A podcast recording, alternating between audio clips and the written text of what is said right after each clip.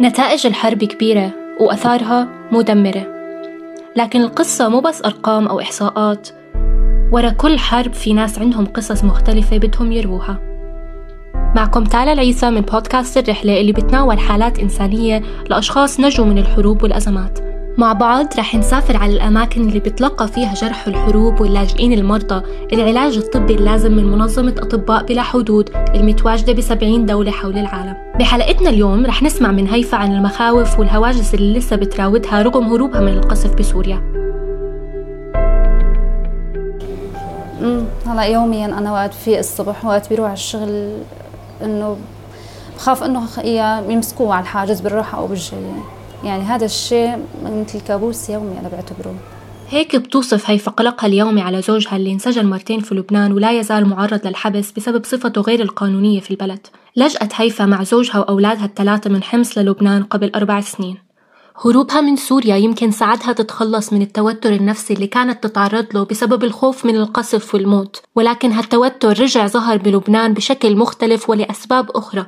مثل الخوف من الحبس وعدم قدرتها على الانسجام بالمحيط اللي كانت عايشة فيه. بس دائما يعني بيقولوا إنه ايمة الله بدي يريحنا منكم يعني هاي العبارة كتير بسمعها بين ضحك وجد. يعني أنا بحسها جد أكثر من إنه مزح.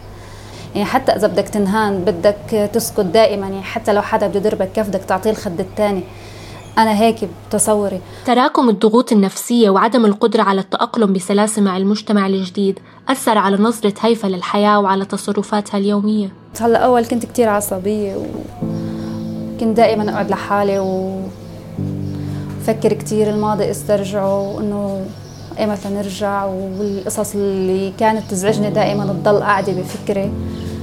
آه، دائما يعني جو البيت مقت آه، يعني حتى أكره البيت كله حتى أولادي حتى كل شيء يعني.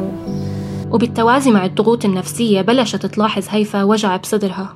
هلا أنا كنت أشكي من وجع بصدري.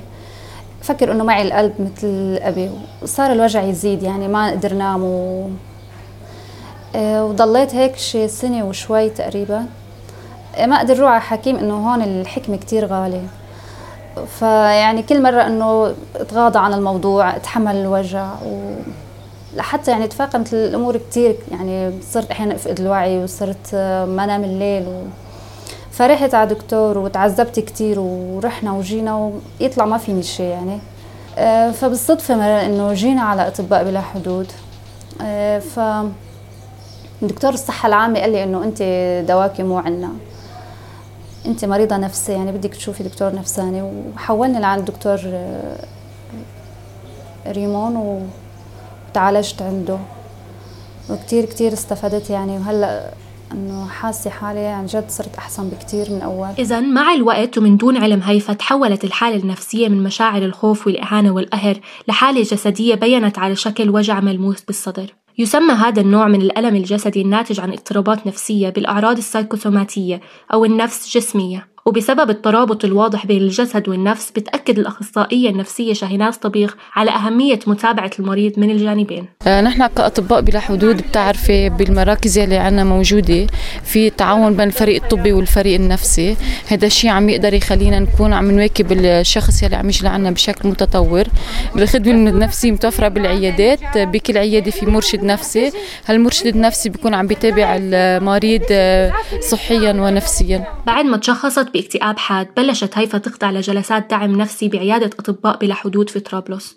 بتأكد الأخصائية شاهيناز إنه صعوبة التأقلم مع المحيط بيؤدي لتفاقم الأعراض النفسية اللي بيعاني منها النازحين واللاجئين ومنهم هيفا. بالنسبة للأوضاع يلي عم بيعيشها النازح كنازح سوري وين ما كان نقدر نحن نلاحظ إنه إضافة للعنف يلي تعرضوا له والظروف الصعبة يلي عاشوها بسوريا كان عندهم مشاكل نفسية تبلورت مرة هالشي منها القلق الاكتئاب التبول اللا إرادي عند الأطفال المشاكل الصحية النفسية الجسدية يعني مرتبطة ببعضها.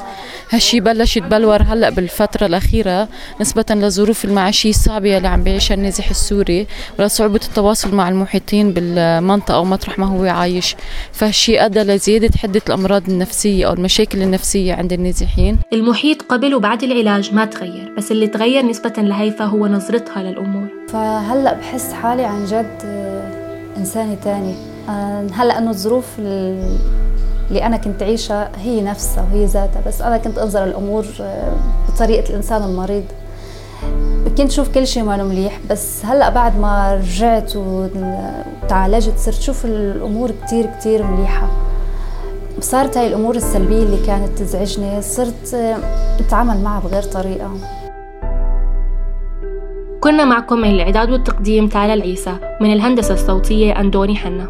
البرنامج من إنتاج مجلة حبر الإلكترونية ومنصة صوت المعنية بتوفير مساحة صوتية من وإلى العالم العربي. بالشراكة مع منظمة أطباء بلا حدود.